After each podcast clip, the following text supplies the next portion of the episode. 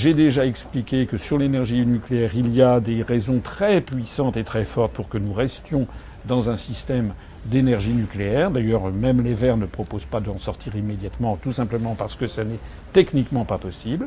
Et puis, il y a, à contrario, des raisons très puissantes qui nous poussent à sortir de l'énergie nucléaire parce que les désastres de, Tchernobyl ou de Fukushima sont dans, les, dans, les, dans tous les esprits. Alors, qu'est-ce qu'il faut faire vis-à-vis -vis de tout ça? Eh bien, il faut examiner quelles sont les possibilités. Il faut notamment s'intéresser aux énergies nouvelles et en particulier l'énergie solaire dont la rentabilité s'améliore d'année en année depuis maintenant un certain nombre d'années grâce au perfectionnement euh, technologique. Et puis, il faut avoir une réflexion en matière d'indépendance énergétique et de coûts et de, et de dangerosité de tous ces dispositifs. Hein, je signale au passage d'ailleurs que s'agissant de l'énergie solaire, euh, ça n'est pas une énergie euh, non polluante, contrairement à ce que l'on croit. Elle utilise par exemple des terres rares. Et ça n'est pas une énergie où nous avons une indépendance nationale, parce que, comme vous le savez, ben, les terres rares sont possédées à 95% par la Chine, qui d'ailleurs est en train d'organiser un système de cartel euh, pour dominer toute une série de nouvelles technologies dans le monde avec, euh, avec cette possession des terres rares.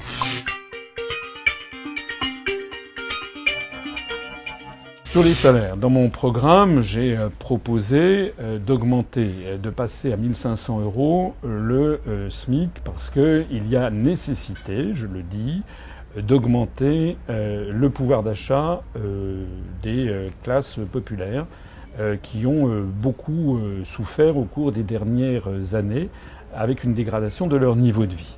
Simplement, ce que je dis, c'est que l'on ne peut pas augmenter de façon assez significative, ça représente une augmentation de l'ordre de 10%, du, ce qui n'est pas extraordinaire, mais on ne peut pas envisager d'une augmentation du SMIC de l'ordre de 10% s'il ne prend pas en considération le fait que ça risque de grever la compétitivité de nos entreprises, et notamment de celles qui sont confrontées à la concurrence étrangère.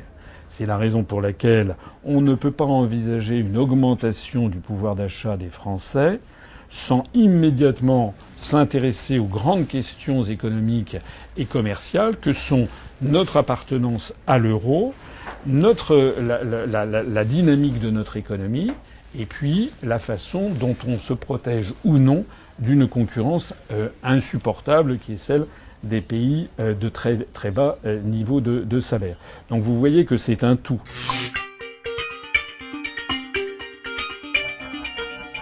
Le chômage, il est dû à une pensée actuelle qui est une pensée ultralibérale, qui a, c'est un petit secret des économistes, qui a mis au point ce que l'on appelle le NAIRU, Non-Accelerating Inflation Rate of Unemployment, c'est-à-dire un taux de chômage qui permet de, maîtriser l'inflation.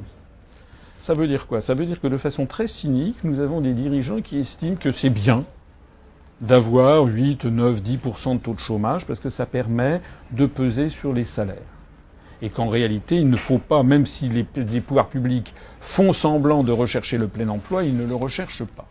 Donc déjà, la première chose que je dis, c'est qu'il faut que les Français soient au courant de ça.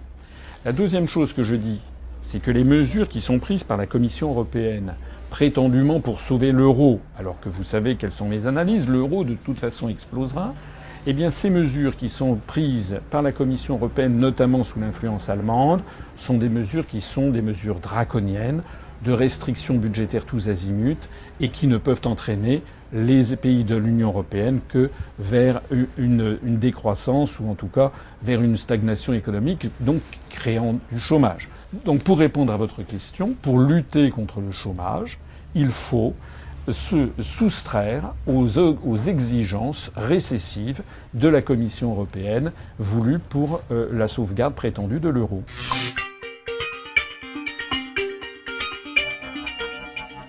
Je propose que nous inscrivions dans le marbre de la Constitution, de notre Constitution, l'idée qu'il faut rester sur une retraite euh, par euh, répartition et non pas sur des retraites par capitalisation. Et puis j'ai insisté beaucoup auprès de mes concitoyens sur le fait que là comme ailleurs, M. Sarkozy, M. Hollande, M. Bayrou, tout ce petit monde ment effrontément aux Français, puisque les réformes des retraites ont été décidées par Bruxelles. Ça figure déjà dans le rapport du 18 avril 2003 de la Direction générale des affaires économiques dirigée par M. Regling. C'est donc la Commission européenne qui demande constamment aux autorités françaises d'augmenter le départ de l'âge à la retraite, puisqu'il est prévu par Bruxelles, et je le signale, de passer à 65, 67, puis 70 ans.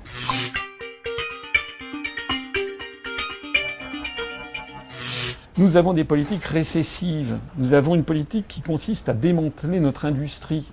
La France perd actuellement 800 emplois industriels par jour ouvrable. On a perdu 900 usines en trois ans à cause justement des traités européens, et notamment de l'article 63, qui autorise toutes les délocalisations et qui interdit de lutter contre. Eh si nous, nous luttons contre les délocalisations, si nous recréons de l'emploi en France, nous, augmenterons aussi le nombre de cotisants et donc nous réglerons aussi par ce biais le financement des retraites.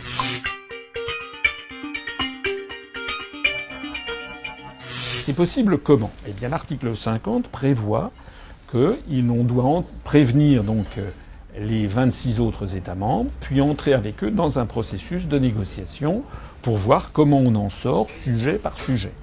Et l'alinéa 3 euh, de cet article prévoit que ces négociations ne peuvent pas durer plus de deux ans.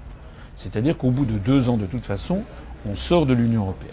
Donc sortir de l'Union, ça veut dire qu'on aura le droit, par exemple, eh ben, de supprimer l'article 63 qui organise actuellement les délocalisations. Sortir de l'Union européenne, ça veut dire qu'on aura le droit, par exemple, d'avoir notre propre politique commerciale à l'Organisation mondiale du commerce pour imposer des droits de douane ou des quotas aux importations en provenance de Chine ou en provenance de pays en voie de développement.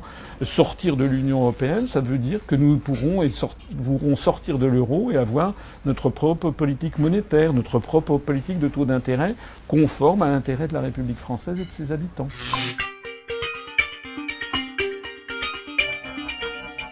En réalité, nos libertés publiques sont de plus en plus menacées. Et elles sont menacées notamment, vous allez dire que je suis obsessionnel, mais c'est la vérité. Nos, libertés publiques sont menacées par la construction européenne. Pourquoi? Parce que, par exemple, en matière de justice, il y a le mandat d'arrêt européen. J'ai proposé dans mon programme d'arrêter avec les plans Vigipirate à répétition. Vous savez que ça fait maintenant des années qu'il y a un plan Vigipirate continuel, de telle sorte que les Français ont été habitués à voir des soldats dans les rues, dans toutes les grandes villes des métropoles. Ça n'est pas normal.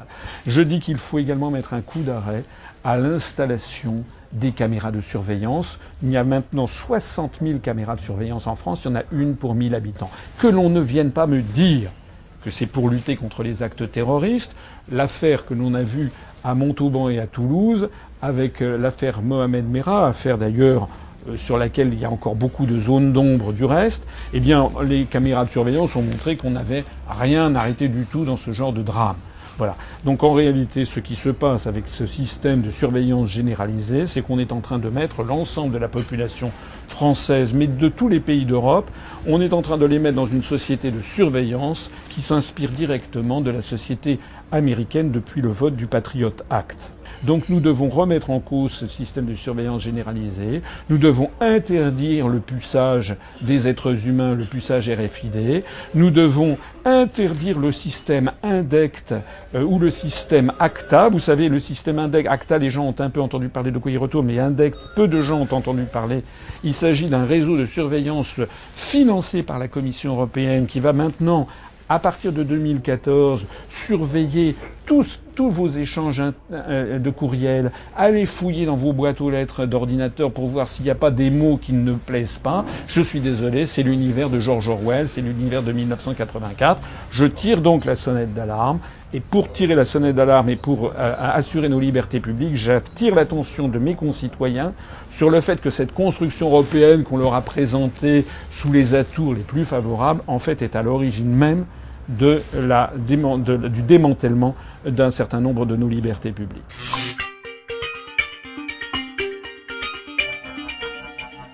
ce ne sont pas les Français qui décident. Il faut quand même aller regarder les traités européens, notamment depuis le traité d'Amsterdam. Il faut aller regarder les articles 72, 73. Il faut savoir ce que sont les accords de Schengen.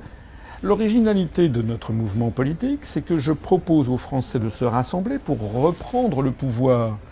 Donc sur l'immigration, je vous en ai parlé tout à l'heure, puisque je vous ai dit qu'il y avait trois sujets sur lesquels j'avais prévu un grand débat national suivi de plusieurs référendums. C'était l'énergie, la dette publique et le troisième, c'est l'immigration. Pourquoi cela? Parce que les sujets d'immigration, comme les sujets d'énergie d'ailleurs, sont des sujets compliqués. On ne peut pas avoir des réponses comme Yaka, Faucon. On traite de sujets graves, de sujets qui touchent des êtres humains. Donc il faut faire preuve d'abord et avant tout d'humanité. Il faut aussi faire preuve, évidemment, de savoir ce que veulent les Français. C'est un sujet conflictuel. Et nous, on dit plutôt que d'avoir, que de se, que de se battre pour rien, la première chose à faire, c'est de sortir de l'Union européenne pour récupérer notre pouvoir. Vous savez par exemple que la Commission européenne actuellement octroie ce qu'elle appelle des blue cards, c'est-à-dire une carte bleue, c'est-à-dire elle promeut une immigration en provenance des pays du Sud où l'Union européenne prétend aller faire son marché, si j'ose dire, en, volant, si j'ose dire, euh, tous les diplômés des pays du Sud. Je trouve ça scandaleux. C'est une espèce de nouveau marché aux esclaves qui est euh, immoral à tous les égards. Et si on va piquer à tous les pays du Sud leurs élites, comment feront-ils pour se développer? Donc ça, c'est une politique qui est prise par la Commission européenne. Je suis désolé, ça n'est pas à la Commission européenne de prendre ce genre de décision.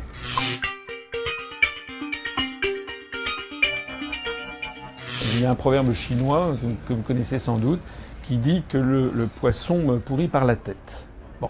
Eh bien, euh, si nous avons des problèmes d'éducation en France actuellement, s'il y a une montée de l'illettrisme en France, très préoccupante, s'il y a des incivilités dans les écoles, s'il y a le sentiment diffus que la transmission du savoir se fait de façon chaotique et qu'il n'y a plus cet ascenseur social que procurait l'école de la République, eh bien tout ceci, ça a une cause très précise, c'est que nous avons des dirigeants qui ne croient plus dans la République française. Nous avons une pensée officielle qui consiste à dire la France est fichue, ça ne vaut plus rien, c'est une petite, c'est, un petit pays sans intérêt, il faut absolument que nous fusionnions avec la Lettonie et Chypre pour peser quelque chose. Donc le discours officiel qui est tenu aux jeunes Françaises et aux jeunes Français depuis maintenant une trentaine d'années est un discours qui est complètement démoralisateur et qui est à l'origine de la dépression collective dont nous souffrons. Il n'y a aucun exemple dans l'histoire de l'humanité, quels que soient les peuples et les civilisations, où on ait vu un État se redresser si ça n'était pas fondé sur l'amour de son propre pays. Donc la première chose à faire, c'est de redonner aux Français amour et confiance dans leur propre pays, dans la République française. C'est donc l'une des vertus essentielles de la sortie de l'Union européenne, c'est de dire aux Français maintenant, la France est de retour. Mais la France, une France généreuse, une France ouverte sur le monde, comme au grand moment de son histoire. Très concrètement, ça veut dire que, en matière d'éducation, j'ai prévu un grand plan sur cinq ans que j'appelle lecture pour tous, pour sortir. Vous savez qu'actuellement, il y a 40% des élèves qui sortent euh, de l'école euh, avant d'entrer au collège. Au moment de l'entrée au collège, il y en a 40% qui ont des difficultés de lecture. C'est inadmissible. Il faut baisser à 10%. C'est le programme que j'ai prévu dans ce plan lecture pour tous. J'ai prévu un programme de rétablissement de l'ascenseur social de la République. J'ai prévu un programme qui impose également aux jeunes Françaises et aux jeunes Français de connaître leur histoire, la langue française, les mathématiques et la lecture. Ce sont les fondements même, et j'insiste sur l'histoire, parce qu'il y a actuellement une volonté perfide depuis maintenant un certain nombre d'années qui consiste à saboter l'histoire de son propre pays. Et là, je vous citerai un autre proverbe qui n'est pas chinois celui-ci, mais qui est africain. Si tu ne sais pas où tu vas, regarde d'où tu viens. Il faut que les jeunes Françaises et les jeunes Français, quelles que soient d'ailleurs leurs origines ethniques, reconnaissent et comprennent d'où ils viennent. Quelle est cette nation française qui, depuis 1500 ans, a évolué et qui a apporté au monde? Nous n'avons pas fait que des choses bien, c'est vrai, mais nous avons aussi fait des choses admirables et notamment nous avons été le porte-parole de la liberté des peuples et des nations. Il faut d'abord et avant tout redonner aux Français confiance dans leur propre pays. Le reste viendra de surcroît, notamment en matière d'éducation.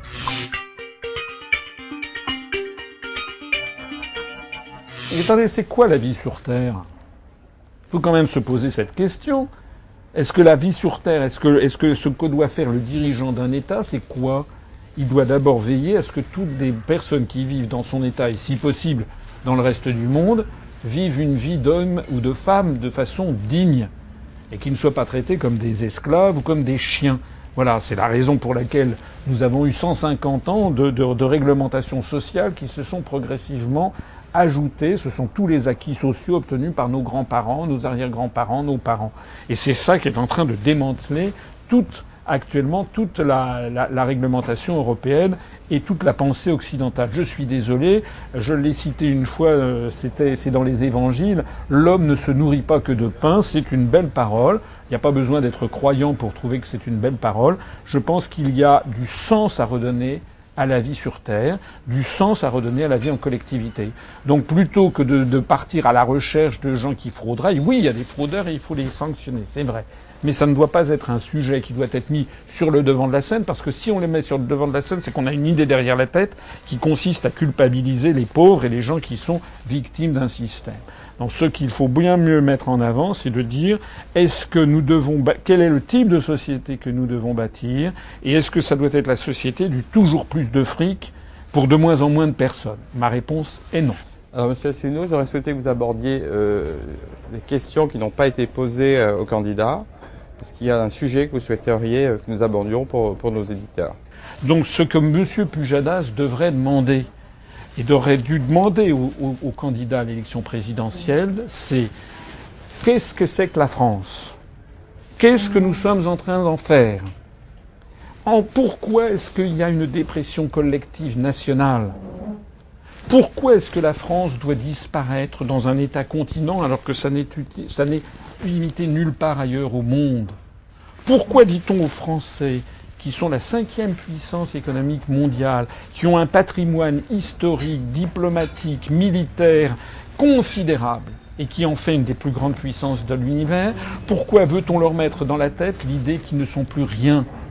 Comment se fait-il qu'on explique aux Français qu'avec cette puissance dont ils disposent, ils ne peuvent plus rien alors que vous avez des pays comme Singapour qui compte moins de 5 millions d'habitants ou des pays comme le Paraguay ou des pays comme l'île Maurice qui sont des tout petits pays et qui sont très bien, qui se portent bien.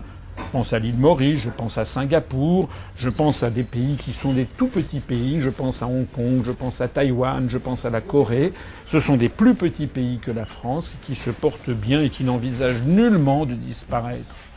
Donc qu'est-ce que c'est que cette fatalité que l'on a mis dans la tête des Français qui voudrait leur faire croire qu'ils doivent absolument disparaître s'ils veulent encore être quelque chose? La réponse est non. C'est un véritable redressement de nature psychique et morale qu'il faut faire. Hein. C'est qu'il faut que les Français retrouvent confiance en la France. Rappelez-vous cette forte parole de Charles de Gaulle dans son discours d'Alger de 1943. 2000 ans d'histoire sont là pour attester qu'on a toujours raison d'avoir foi en la France.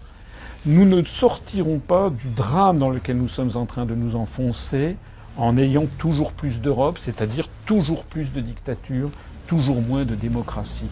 Parce que lorsque nous serons non plus 500 millions, mais 600 millions, 700 millions, comment la, la voix des Français pèsera-t-elle à l'intérieur de cette espèce de tour de Babel ingérable?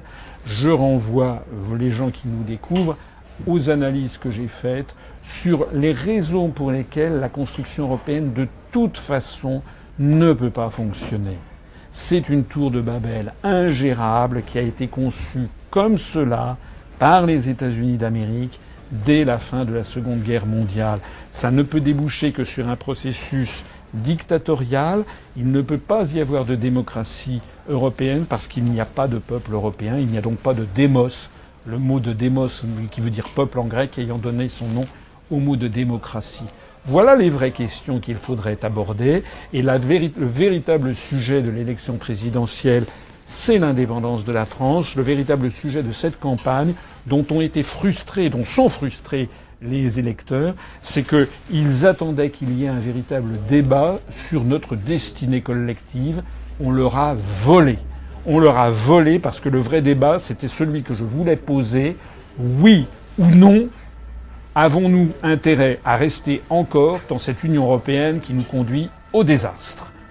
Les questions essentielles, c'est quoi? C'est comment va-t-on faire pour que la France reste la France et que les Français conservent leur démocratie, leur niveau de vie et leur liberté au cours des cinq ans qui viennent?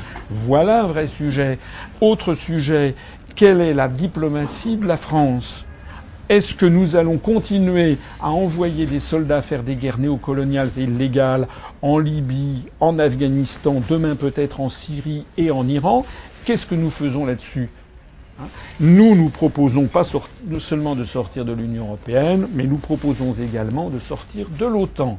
Et pas seulement du commandement militaire intégré, nous proposons de sortir de l'OTAN, puisque l'organisation de l'Alliance de l'Atlantique Nord a été créée le 4 avril 1949 dans le contexte de la guerre froide. depuis qu'il n'y a plus de guerre froide, depuis qu'il n'y a plus de pacte de Varsovie, depuis qu'il n'y a plus de camp socialiste, il n'y a plus de raison d'avoir l'OTAN. Et vous me permettrez d'insister sur le fait que, comme par hasard, à partir du moment où il n'y a plus le camp socialiste et la menace soviétique et la menace communiste, tout se passe comme s'il avait fallu créer une nouvelle menace, hein, de façon un petit peu artificielle, qui est la menace terroriste ou la menace euh, musulmane, etc., pour donner de nouveau des arguments pour engluer la France dans un espace géopolitique militaire sous domination américaine. Donc la première des priorités que je fixais également à mon programme, c'est de faire sortir la France de l'organisation du traité de l'Atlantique Nord, ce que d'ailleurs avait prévu je me place sous des auspices euh, illustres. Euh, Charles de Gaulle lui-même qui avait dit lorsque le traité de Varsovie, lorsque le pacte de Varsovie aura disparu, il n'y a plus aucune raison euh, qu'il y ait encore le traité de l'Atlantique Nord. J'observe que le traité de l'Atlantique Nord, l'OTAN, et l'Union européenne sont en fait les deux faces de la même médaille. Il suffit de lire l'article 42 du traité de l'Union européenne pour en être convaincu. J'observe que je suis le seul candidat à expliquer aux Français que l'OTAN et l'Union européenne, ce sont les deux faces de la même médaille, une médaille qui consiste dans l'asservissement du continent européen par les forces euro-atlantistes et américaines. Aucun autre candidat ne le dit. C'est d'ailleurs peut-être la raison pour laquelle je n'ai pas pu être candidat. Le débat stratégique a été refusé aux Français puisque je n'ai pas pu être candidat à l'élection présidentielle, aucun des grands médias de notre pays ne m'a donné la parole pendant la période fatidique de recherche des 500 parrainages. Et je donne rendez-vous donc à mes compatriotes très rapidement, c'est-à-dire dans moins de deux ans, enfin dans deux ans maintenant, c'est-à-dire pour les élections européennes de 2014, où d'ici là nous allons faire en sorte de nous développer au niveau national, d'accueillir de, de plus en plus d'adhérents. Nous avons de plus en plus d'adhérents tous les jours qui nous rejoignent, et nous allons imposer en 2014 un grand débat qui sera transformer les élections européennes en un référendum pour ou contre la sortie de l'Union européenne, c'est-à-dire pour ou contre rendre à la France sa liberté et sa démocratie.